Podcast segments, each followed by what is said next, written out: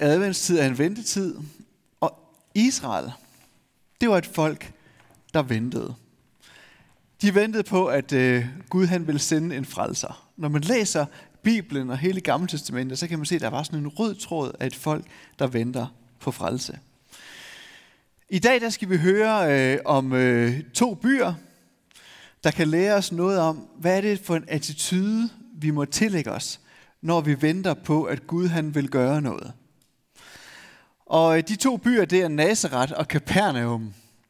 Og I kan se, jeg har lige øh, sat en lille rød pil derop. Der kan man se Nazareth og Capernaum. De ligger ikke så langt fra hinanden. Faktisk bare 50 kilometer. Og øh, når man ser på Google Maps, så tager det lige knap en time uden myldretid og køre fra den ene by til den anden. På Jesu tid tog det nok lidt længere tid, fordi at, øh, der var ikke hovedveje. Det var nok til bens eller på ryg af et dyr. Der er de to byer. Jesus han kommer til begge byer. Nazareth, de tager imod ham med stor forventning. Jesus han er vokset op i Nazareth, så de har glædet sig til, at han skulle komme til dem, og det starter faktisk også rigtig godt. Men så sker der noget, hvor ligesom kæden hopper af, og det handler omkring deres forventning til ham, som gør, at det på en eller anden måde bare går helt galt.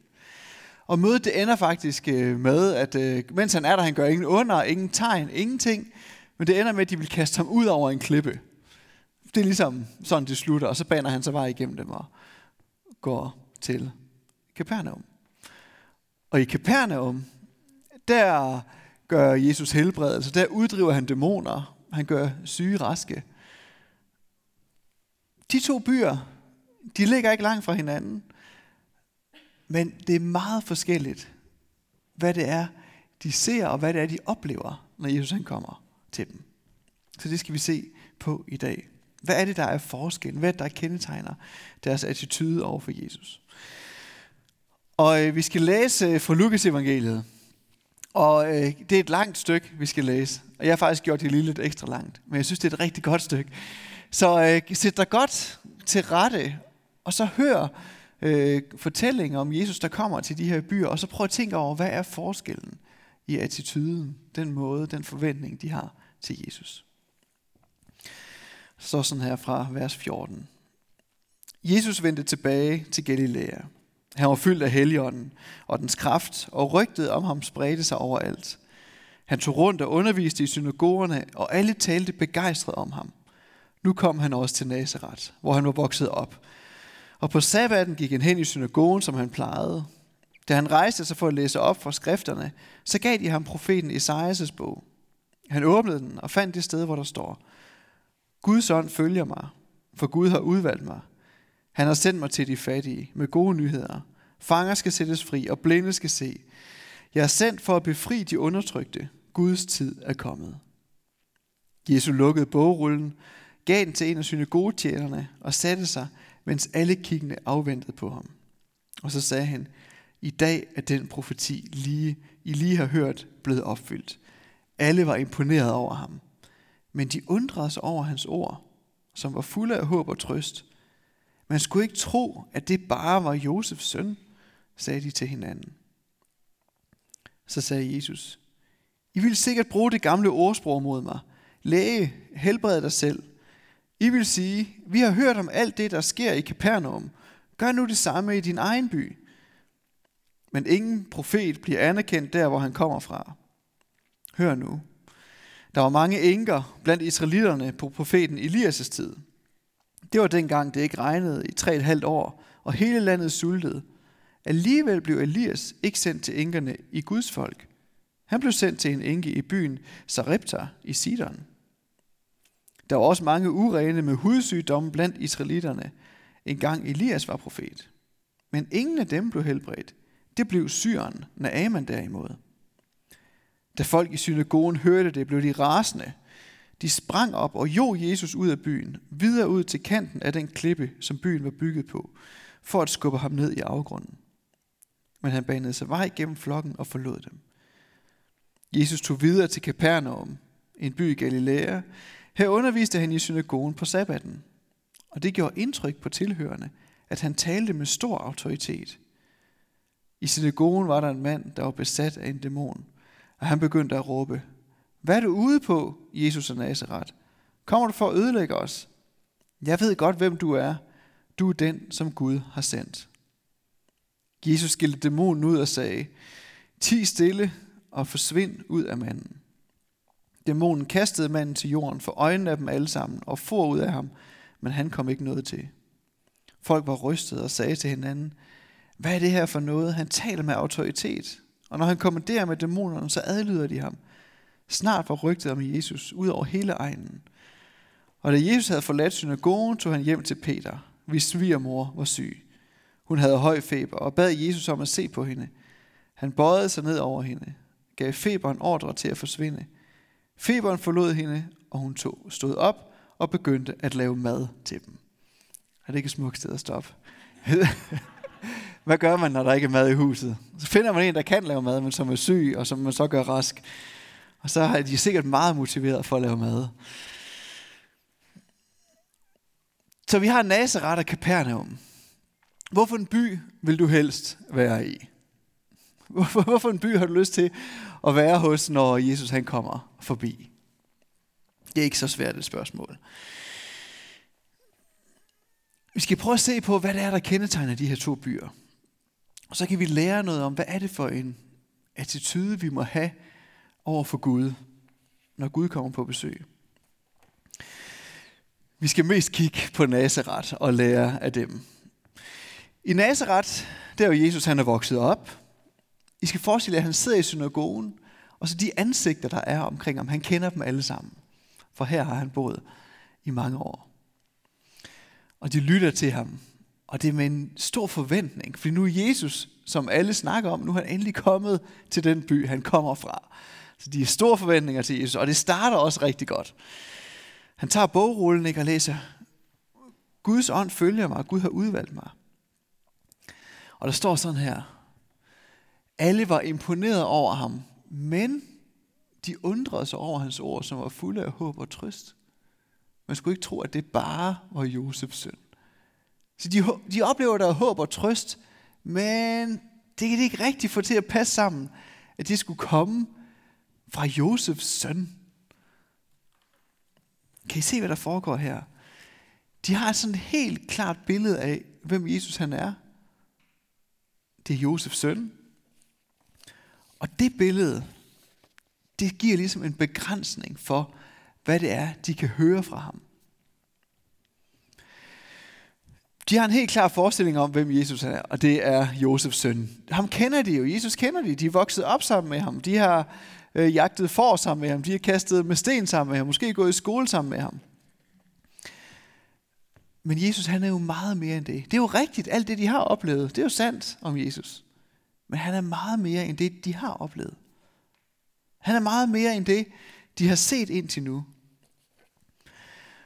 Og det, der går galt for dem, det er jo deres erfaring og deres tænkning om, hvem Jesus er, begrænser deres forventning til ham. Begrænser deres billede af, hvad han kan gøre, hvem han er. Jesus han er meget mere end deres billede af dem. Og jeg tror, nogle gange så kan vi godt have et lille begrænset billede af, hvem Jesus er. Måske har vi altid et begrænset billede af, hvem Jesus er. Fordi han er altid mere, end det vi gør ham til. Så vi putter Jesus ned i sådan en lille boks. Nå ja, det er sådan han er. Hvis vi ikke vil være som Nazareth, så må vi tage det her billede, vi kan have af Jesus. Så må vi smide det væk, og så må vi møde Jesus med en nysgerrighed. Jesus, hvem er du? Vis mig, hvem du er. Han er altid meget smukkere og større, end vi gør ham til. Uanset hvad det er, vi tænker, så er han mere end det. I øh, ugen her op til i dag, der har der inde i øh, de her rum været sådan en, øh, en konference for folk, som er ansat i Alfa i Skandinavien. Og så de har mødtes her og holdt møde i tre dage. Og der var en med, der hed Eddie. Og Eddie han var faktisk fra Syrien, men bor i Sverige nu. Og øh, han var en del af kirken i Aleppo under krigen i Syrien. Og øh, det var barsk, at være dernede under krigen. Der, man vidste aldrig, når man gik uden for en dør, om man kom ind igen, og man kom hjem igen, fordi der var bomber, der faldt, der var snigeskytter. Og han fortalte også om, at de havde strøm to timer i løbet af en uge. Så de havde altid tændt alle pærerne i huset, fordi så vidste de, når, tæerne, når pærerne blev tændt, så var der strøm i huset. Og så skulle man skynde sig ned i kælderen, tænde vaskemaskinen, så den kunne nå at vaske færdig, inden strømmen den ligesom gik igen. Så øh, de havde masser af penge, ingen mad, og øh, det var bare en mega udfordrende, sagde han. Og i den tid, der kørte kirken videre. Så de havde undervisning omkring, hvad betyder det at være en disciple af Jesus under krigen. De kørte kurser, de kørte også alfakursus i Aleppo der under krigen. Og så delte de mad ud, nødhjælp, til 2.000 øh, mennesker hver måned. Og øhm, den kirke der var til stede midt i krigen. Og i de ting, de havde gang i, der havde de også kontakt med en muslimsk kvinde. Og efter hun havde været i berøring med kirken der over en tid, så sagde hun til dem, i har lært mig, hvad noget er. I har lært mig, hvad nåden er. Det var ikke deres undervisning, alt det de sagde, der gjorde indtryk. Det var det fællesskab, hun oplevede. Det var den måde, de var til stede på det gjorde det levende og tydeligt for hende, at Jesus havde faktisk ikke forladt Aleppo. Jesus han var der i kraft af den menighed.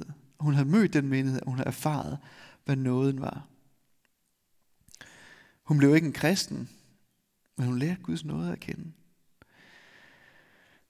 Jeg ved ikke, hvad det var for et billede, hun havde af Gud, inden hun mødte den kirke. Men hun fik i hvert fald udvidet hendes billede, for hun lærte nåden. Hvad er det for et billede, vi har af Gud? Vi har alle sammen et eller andet billede af Gud. Er det en streng dommer? Måske en svag Gud? Måske en hyggegud? Eller måske en Gud, som er fraværende og skuffer? Vores erfaring af Gud, det kan ikke undgå at påvirke vores billede af, hvem han er. Og det er det, vi tager med, også i vores forventning til, hvad det så, han kan gøre.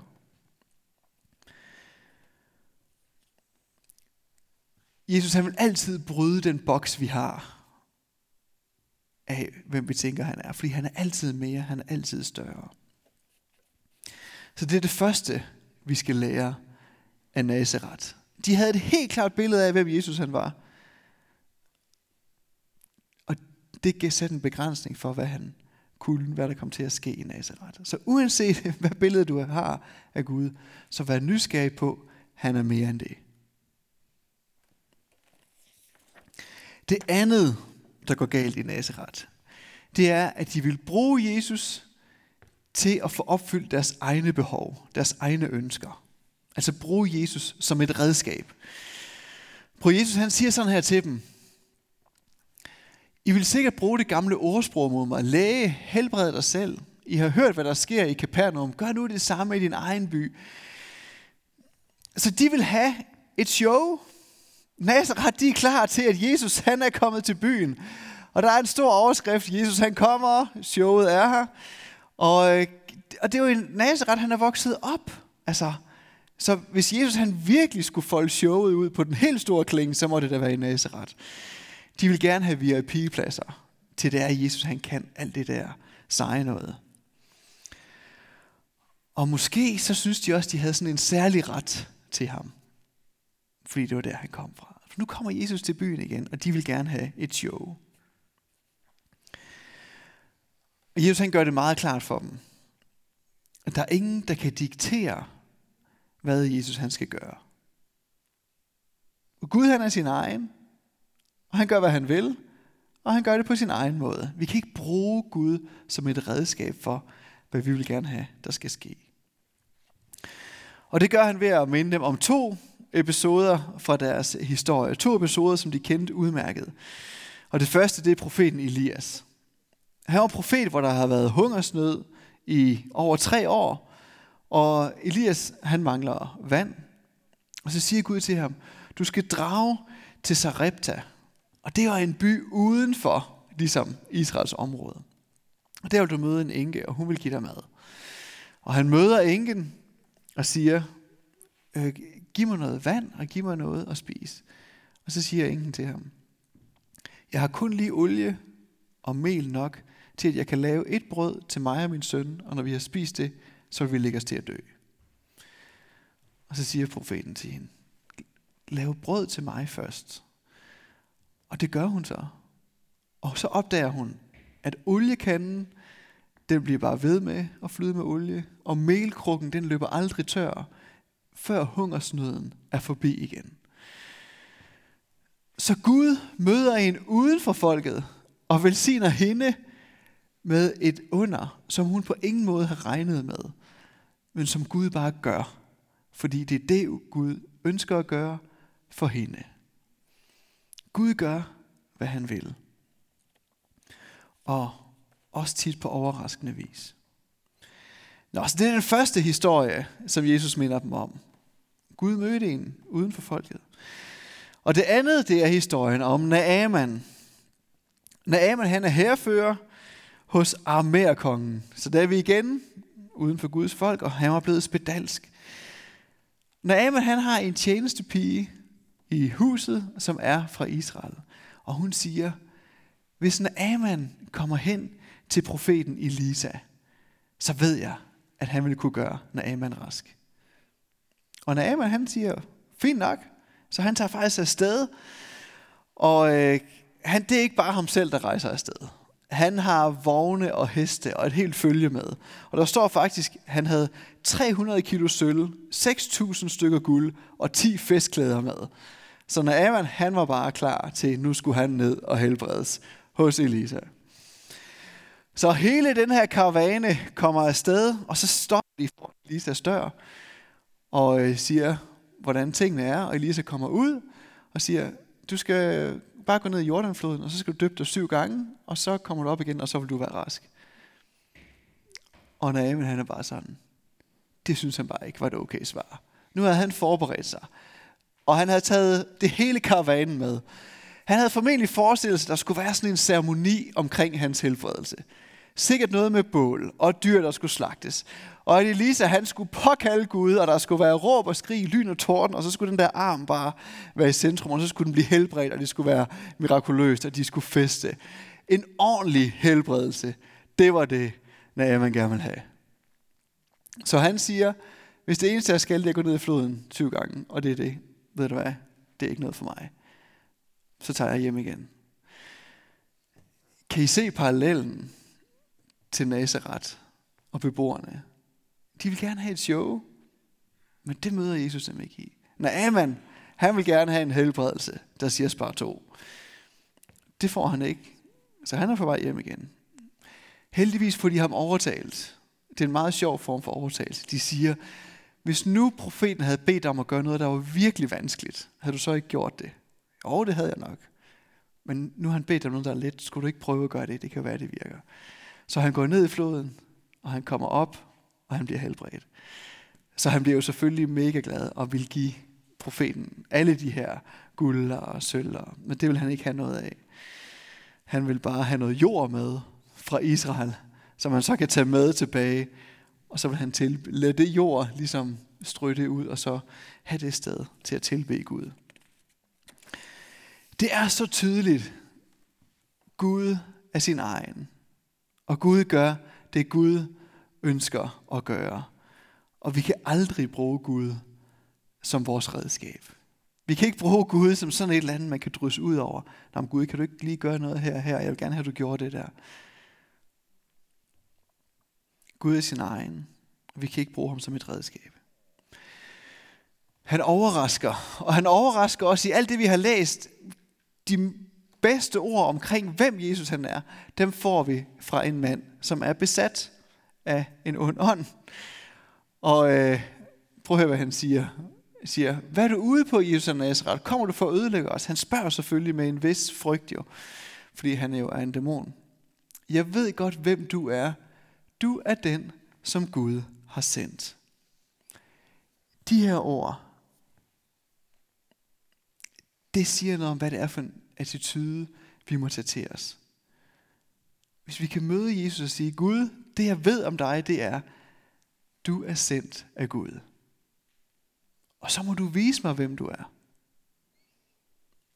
Og så det her spørgsmål. Hvad ønsker du at gøre, Jesus? Hvad er du ude på? Lad os kigge efter det, som han ønsker at gøre. Det, som er på hans hjerte. Det, som han har forberedt. I stedet for og være optaget af alt det, vi ønsker, vi skal ligesom have hans tryllestøv ind over. Og møde Jesus. Jesus, vis mig, hvem du er. Jeg ved, du er større end min boks. Og så fortæl mig, hvad du ønsker at gøre. Jeg havde selv en erfaring her forleden, hvor min lille kasse, den blev sprængt. Fordi jeg var til et møde her på Nørrebro om kirkekære. Og øh, nogle af jer var her måske, da Pernille, som er præst i Stefanskirken, var at fortælle om kirkekære. Men det er, øh, jeg skulle til møde om det her kirkekære. Det er jo folkekirken, sovnepræsterne, der inviterer til det her møde. Og jeg vil være helt ærlig at sige, at jeg har nok nogle, øh, jeg tror man godt man kan sige det fordomme omkring, hvordan sådan et møde så øh, vil foregå, som øh, folkekirken inviterer til. Så jeg kommer til det her rum, og der er sovnepræster, og der er kordegne, og øh, så er der også nogen fra Pinsekirken og fra Baptistkirken. Allerede der er jeg sådan lidt overrasket i forhold til min begrænsede forventning om, hvordan Gud virker i folkekirken. Og så når mødet går i gang, så er det en sovnepræst, der beder en fri bøn. Altså bare beder en bøn, man finder på lige på stedet. Det er jeg ikke vant til, når jeg har været til møde i folkekirken.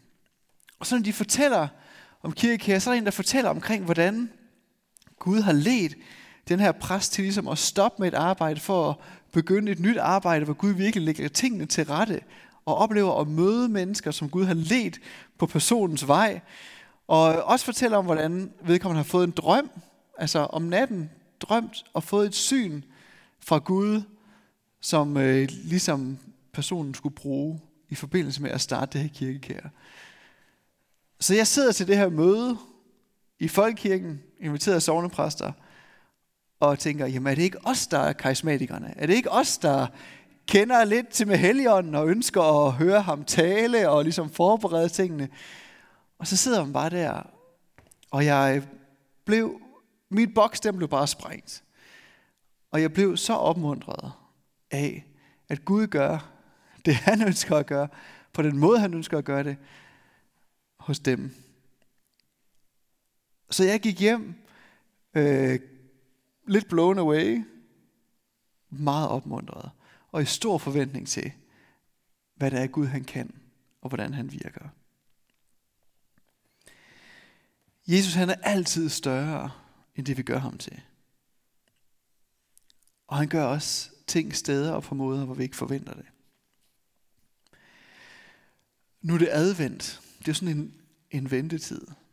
Og jeg tænker, det er en god tid til at tage de her faste forestillinger, vi kan have, og smide dem væk. Og så vente med nysgerrighed. Også vente med, måske ved jeg ikke, hvad det er, Gud han kommer til at gøre. Måske kender jeg ikke fuldt ud hele pakken om, hvem Jesus han er. Det gør jeg helt sikkert ikke. Og måske, hvis vi venter med den nysgerrighed, kan man få øje på en kongesøn, som kommer i en stald. Og her i julen, der er vi jo godt præppet, ikke? fordi vi ved godt, omkring den 24. kommer der nok til at ske et eller andet. Men i livet, der vil vi blive overrasket.